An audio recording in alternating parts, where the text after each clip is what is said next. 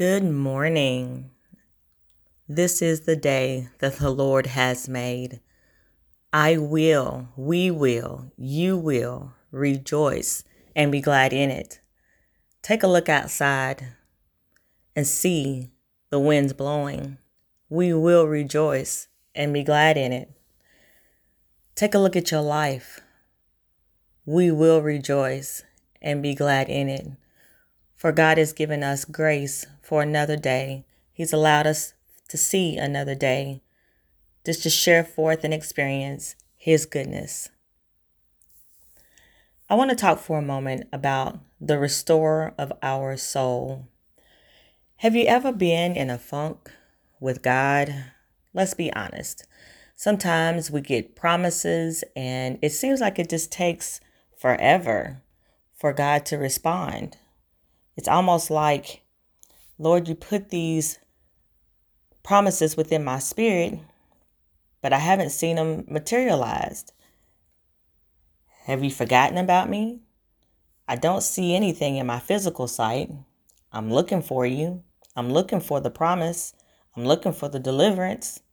And I'll be honest, it can cause us sometimes a great deal of discouragement and frustration.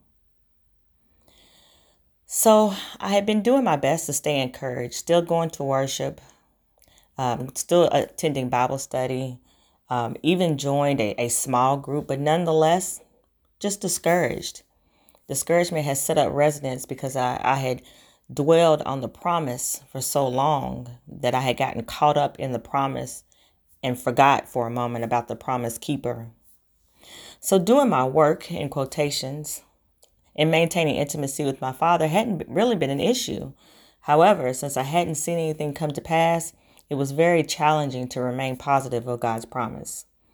I've been teaching, but discouraged, studying, but felt empty, attending worship, but struggling. Are you with me? Have you been there? Not even able to write.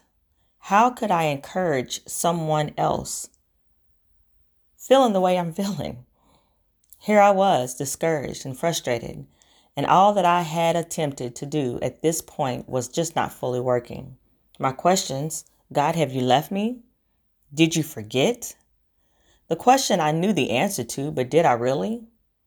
I cried out to the Lord, asking Him to show Himself new, to settle my discomfort, and to let me know He had not forgotten about me.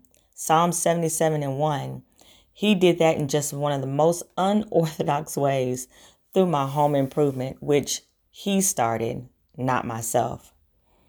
My first major task was to tackle uh, the deck. Now, my deck truly hadn't been touched in five years. Don't you judge me as I'm not really one uh, for the creative type, the decorating type. That's not my that's not my thing. I try to get other people to come in and help me with that because I just I have no idea. Uh, HGTV is um, literally my best friend right now. But since uh, being urged to do so, I wanted to do it with excellence. So I had rented a pressure washer for the deck and began to work. I have never used such a contraption in my life, nor did I understand the weight I would have to carry. Pulling this gas ran pressure washer is a story in itself, but this will take away from the lesson within this experience. In my first attempt to use a pressure washer, not realizing the power behind it, it caused me to step back a bit. I mean, the power behind this was amazing. As I pointed the wand toward the deck to clean bit by bit, piece by piece, I noticed significant changes. The deck, this deck, my deck, which had gray tint from excessive dirt that had been compounded into its fixture from the weather and occasional feet outside, started to change. This wasn't an ordinary gray. It wasn't a cute gray either, but a dingy, dirty, filthy gray that looked as though it had been misused, beaten, scorned, and trampled over. You get the picture? I know. I know, right? I got excited too. And that's when God spoke. He said, My child, this is you. I'm like, Me? I'm the deck? Why, yes, I am the deck. You see, the state of discouragement I had been in set me in a place of my own personal gray. But God, He, by the power of the Holy Spirit, the pressure washer, is breaking through the dirt, cleansing me from the filth, and erasing the dinginess so I can be restored to my original state that He created. He was making me new, for He makes all things new. Revelations 21 and 5. This was just the reminder that I needed that He had not forgotten about me. But how could He? He knows the number of hairs on my head, Matthew 20 30 says. My posture, which was once slumped in discouragement, was slowly beginning to rise. I recall my experiences with Jesus and my confidence came back so much so I got caught up and stopped using the pressure washer. Of course, when I stopped using it, the deck wasn't getting complete. Such is life, right? When I'm disconnected, discouraged, and all in my feelings, I can't move forward. Well, I could, but I wouldn't get far. A life without Christ and the Holy Spirit leading me is empty and desolate. Can you relate?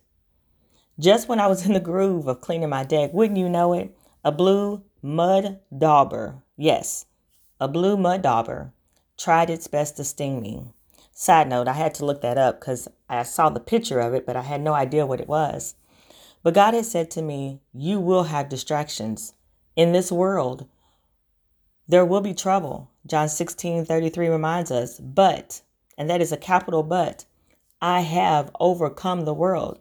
And that's Jesus' promise to us. He has overcome the world. The fact that this blue mud dauber was a different kind of beast threw me a bit till I realized the devil likes to come in new forms just to trip me up from completing what God has already started. The, go- the devil's sole mission is to send distractions to get you discouraged from moving forward in Christ. The devil is the father of lies and half truths. That is so important. Half truths. John 8 44.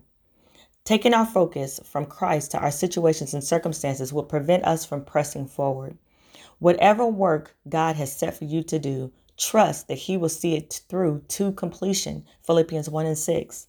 All we have to do is say yes, trust, and obey. At the end of the cleaning of the deck, my deck was restored to its original state without blemish, without chips, looking as if it had not been touched, mm-hmm. stepped on, worn down, anything. Thank you, God, for being the restorer of my soul, for restoring me and giving me new perspective, for seeing about me and giving me just what I needed at that particular moment. I am forever grateful that I am yours, God the restorer of my soul. 1 Peter 5 and 10. Let us pray.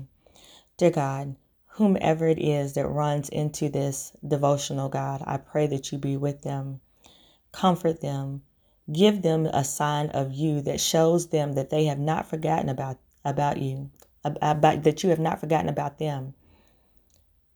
Be the restorer of our souls, Lord. Give us newness in you, God, so that we're not discouraged, that we can keep running the race that you have set before us. You are a good God, and we're so grateful just to know who you are. We love you, Lord. In Jesus' name we do pray. Amen.